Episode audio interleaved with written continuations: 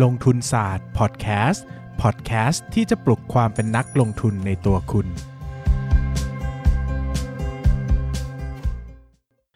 สวัสดีครับ ยินดีต้อนรับเข้าสู่รายการลงทุนศาสตร์พอดแคสต์รายการที่จะชวนทุกคนพัฒนาความรู้ด้านการเงินและการลงทุนไปด้วยกัน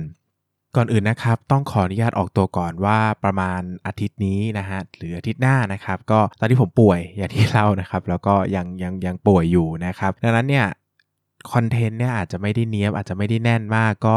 ขออภัยล่วงหน้าไว้ก่อนเลยนะครับ อาจจะมีเนื้อหาน้อยหน่อย อาจจะเพิ่มส่วนต่อบคาถามให้มากขึ้นนะครับ เพราะว่าจริงๆแล้วค่อนข้างจะป่วยพอสมควรเลยนะครับ ยังไงก็ถือว่าอาจจะเป็นช่วงที่เนื้อหาเบาๆหน่อยละกันนะครับ ยังไงถ้าไม่ได้หนักแน่นมากก็ขออภัยล่วงหน้าไว้ก่อนนะครับ ก็หนักนิดเบาหน่อยก็ให้ภัยกันนะครับ วันนี้ก็เป็นช่วงประสบการณ์การลงทุนของผมเนาะนะครับ วันนี้ก็จะเป็นเรื่องประสบการณ์หุ้น หุ้นเด้งหรือหุ้นดับนะแป๊บหนึ่งโอ้ย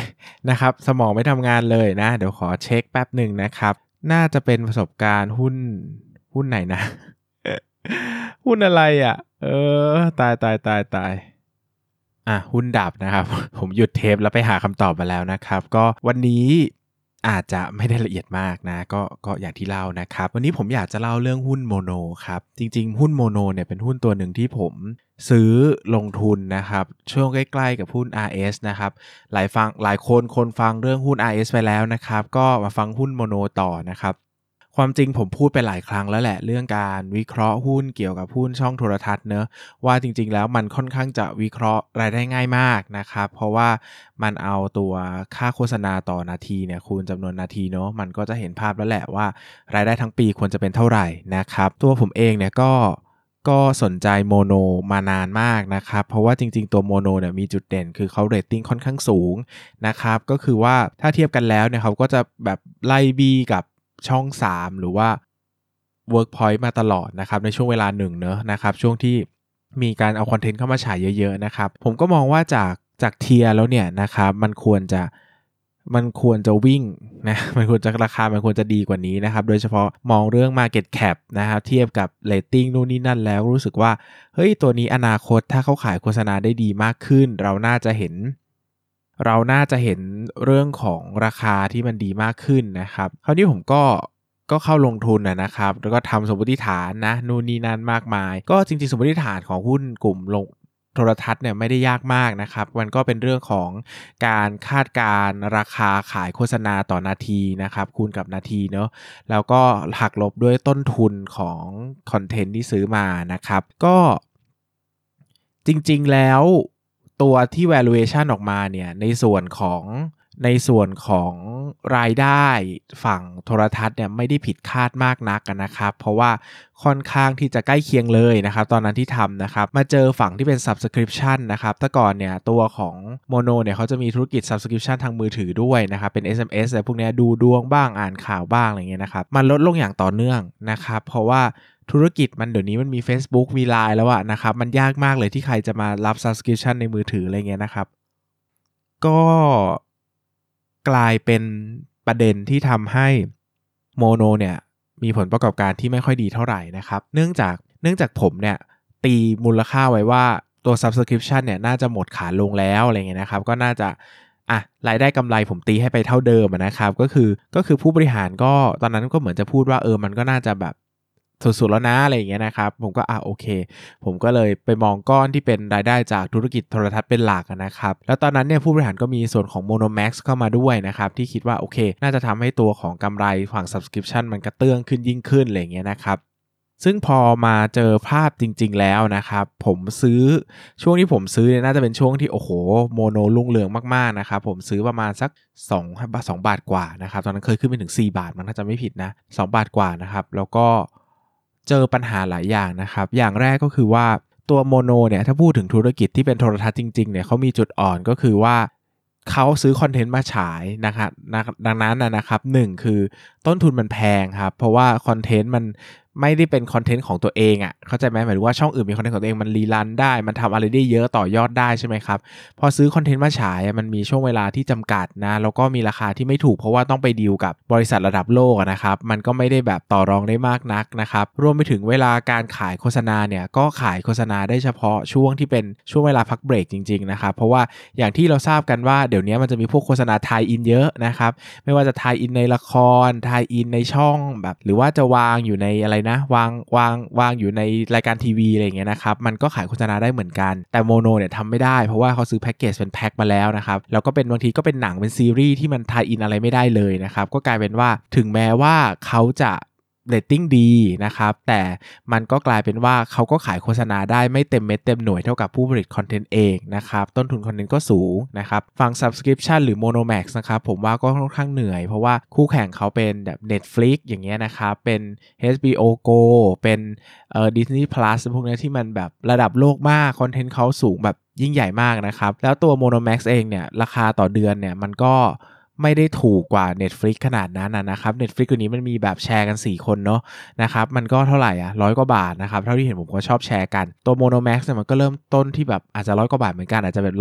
120แต่ถ้าเป็น Netflix อาจจะ180อะไรเงี้ยนะครับช่องว่างตรงเนี้ยมันไม่ได้มากขนาดนั้นสำหรับต่อเดือนเนาะแต่คอนเทนต์ที่มันเป็นส่วนตรงกลางโหมันเยอะมากเลยนะเพราะคอนเทนต์ใน Netflix นี่มันมหาศาลมากๆนะครับก็กลายเป็นว่าตัว Monomax ก็เหนื่อยนะครับ ที่จะ wrap up กำไรหรือ wrap up รายได้ขึ้นมานะครับ ก็ภาพรวมมันก็เลยกลายเป็นว่าโมโนเนี่ยมันไม่ดีๆอย่างที่คิดนะช่วงที่ช่วงที่ผมเข้าซื้อนี่เกิดจะเป็นช่วงที่แบบรองพีคนะเหมือนมันพีคไปก่อน แล้วก็ราคาก็ลงมาผมก็เข้าไปซื้อนะครับ ก็ซื้อไปที่ 2 บาทกว่านะจำได้ก็ 2 บาทกว่านะครับสุดท้ายก็ขายขาดทุนไปค่อนข้างเยอะนะครับสำหรับโมโนนะจำได้ว่า จำได้ว่าซื้อทั้ง2 อย่างนะครับ ทั้งโมโนแล้วก็โมโน warrant ด้วยนะครับ ก็ตอนนั้นก็ valuation แล้วค่อนข้างจะมั่นใจเป็นพิเศษนะครับ ก็เป็นบทเรียนนะครับ แต่ก็ ก็ทำตามวินัยนะครับ ก็ไม่ได้ก็ไม่ได้รู้สึกแย่อะไรมากมาย ก็ถือว่าทำดีที่สุดแล้วนะครับ พอดีเดี๋ยวเรื่อง warrant เนี่ย เราจะได้พูดเรื่อง arbitrage กันน่าจะภายในวันศุกร์นี้เนาะเพราะว่าวันก่อนไปแจกลายเซ็นมาแล้วมีน้องมาขอว่าเนี่ยขอเรื่อง arbitrage เลยครับอะไรเงี้ยอ๋อเออเนะเราก็ลืมไปว่าเราก็รับปากไว้แล้วเราก็ไม่ได้ไม่ได้พูดสึกสักทีนะครับ ก็สุดท้ายก็ยอมปล่อยขายโมโนไปนะครับขาดทุนค่อนข้างเยอะ แต่ก็เป็นประสบการณ์เนอะว่าจริง ๆ แล้ว บางธุรกิจอะ่ะมันก็มันก็ฝืนโมโนนี่ค่อนข้างจะไม่ใช่คำว่าฝืนเทรนด์นะใช้คำว่าฝืนเทรนด์อาจจะดูยากไปหน่อยใช้คำว่าอยู่ในอุตสาหกรรมที่มันเดือดเกินไปเนาะอย่างที่บอกทั้งสตรีมมิ่งก็มี Netflix มี Disney Plus มี HBO Go อย่างเงี้ยหรือว่าในตลาดช่องโทรทัศน์ก็มี Workpoint ช่อง 3 ช่อง 7 ช่อง GMM ช่องวันโอ้มีคู่แข่งเต็มไปหมดเลยนะครับ ก็กลายเป็นว่าโอ้โหแบบ มันเหนื่อยไปหมดนะครับ ดังนั้นเนี่ยธุรกิจที่ไปอยู่ใน Red Ocean มากๆเนี่ยการจะทำรายได้ให้มันโดดเด่น หรือว่าทำกำไรให้มันโดดเด่นเนี่ยก็เป็นเรื่องที่ยากอยู่แล้วนะครับ ก็เลยกลายเป็นว่า อืมก็สุดท้ายก็เป็นประสบการณ์ที่ดีว่า เออ เลือกหุ้นที่อยู่ในอุตสาหกรรมดีๆดีกว่านะครับ ผิดพลาดอย่างไรก็เผื่อจะได้ถือยาวนะนะครับขออนุญาตตอบคำถามนะครับ ตามความเห็นผมเกมสต็อปน่าจะรอดยากในระยะยาว เพราะ PS5 มีรุ่นที่ไม่ใช้แผ่นออกมาแล้วเทรนน่าจะเป็นการดาวน์โหลดกันส่วนใหญ่รายได้น่าจะลดลงเยอะ เหมือนกับกิจการในกลุ่มอสังหา ซึ่ง PE ต่ำแต่ราคาไม่ค่อยไปไหน ทั้งทั้งที่มีการเติบโตในหุ้นบางตัว เพราะคุณไม่ค่อยเชื่อว่าในระยะยาวจะเติบโตได้ อยากให้ช่วยวิเคราะห์บรูคหน่อยครับ เห็นว่ากระแสเงินสดเยอะนี่น้อยมาก ไม่รู้ว่าจะดีไหมเออเออบรูคนี่เดี๋ยวจดเซลิสนะครับ GameStop เนี่ย ก็เห็นด้วยนะครับ เพราะว่าเดี๋ยวนี้เนี่ยมันก็มีเรื่องราวของการดาวน์โหลดแล้วนะครับดังนั้นเนี่ยร้านหน้าร้านเนี่ยมันก็จำเป็นน้อยลงทั้งเรื่องการซื้อแผ่นซื้อเครื่องอะไรพวกนี้นะมันก็จะอาจจะมีซื้อซื้อเครื่องแค่ครั้งเดียวนะครับดังนั้นเนี่ยเทรนตรงนี้มันก็จะค่อนข้างชัดเจนนะนะครับแต่อสังหาริมทรัพย์อสังหาริมทรัพย์ผมว่าไม่ได้แย่ขนาดนั้นนะครับก็ก็ยังขายได้แหละนะครับยังขายได้แหละ แต่เป็นธุรกิจที่ ตลาดไม่ได้ PE สูงเท่าไหร่นะครับ แต่ไม่ได้แบบโอ้โหเทรนไม่ได้เป็นดีคลายชัดเจนเหมือนอย่าง GameStop นะครับ ปกติเวลาพี่เบสหาข้อมูลเกี่ยวกับบริษัทในอเมริกาหาจากไหนบ้างครับ ก็มีบูมเบิร์กนะครับ Yahoo Finance นะครับ แล้วก็ Finwit นะครับ ส่วนใหญ่เข้า Yahoo Finance นะครับ มันจะมีหน้าข่าวก็กดลิงก์เข้าไปเรื่อยๆ ก็อ่านข่าวไปเรื่อยเปิดเฉยแฉนะครับ Seeking Alpha ก็ได้นะครับแต่ถ้ามันจะแบบมันก็จะดีหน่อยแต่ถ้าอยากจะอ่านแบบอัปเดต real time มันต้องเสียค่าสมาชิกเนาะนะครับขอถามนิดนึงครับ อ่าน Money Lecture แล้วบทที่ 3 เรื่องตั้งเป้าหมายแล้วไม่เข้าใจคำว่า risk acceptance ความเสี่ยงที่รับได้หมายความว่าอะไรครับ คือแต่ละคนมีความเสี่ยงที่รับได้ไม่เท่ากันเนอะแบบว่าแบบความเสี่ยงรับได้ก็หมายถึงว่า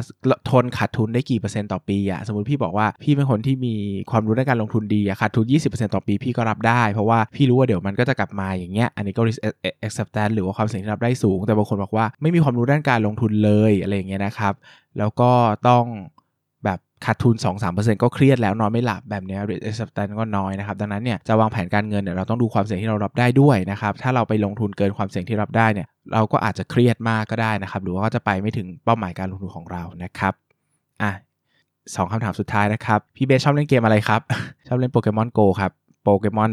ชอบเล่นเกมโปเกมอนครับ ใน Nintendo Switch ก็เล่นเนาะนะครับ Sword Shield อะไรเงี้ยนะครับ หรือว่าในมือถือก็เล่นโปเกมอนโกชอบเล่นโปเกมอนครับ Money Lecture จะแบบแบบอีบุ๊กไหมครับ มีครับน่าจะน่าจะปล่อยออกมาหลังช่วงงานหนังสือนะครับ ก็รออุดหนุนกันได้ น่าจะใกล้แล้วแหละนะฮะน่าจะใกล้แล้วแหละนะครับสำหรับวันนี้ก็ขอบคุณทุกคนมากนะครับ รู้ว่า Energy ไม่ได้เต็มเปี่ยมเท่าเดิม แต่ก็พยายามที่จะไม่ขาดนะครับ ก็หนักนิดเบาหน่อยก็ให้อภัยกันสำหรับวันนี้ขอบคุณทุกคนมากนะครับ สวัสดีครับ อย่าลืมกดติดตามลงทุนศาสตร์ในช่องทางพอดแคสต์เพลเยอร์ที่คุณใช้ แล้วกลับมาปลุกความเป็นนักลงทุนกันใหม่ในลงทุนศาสตร์พอดแคสต์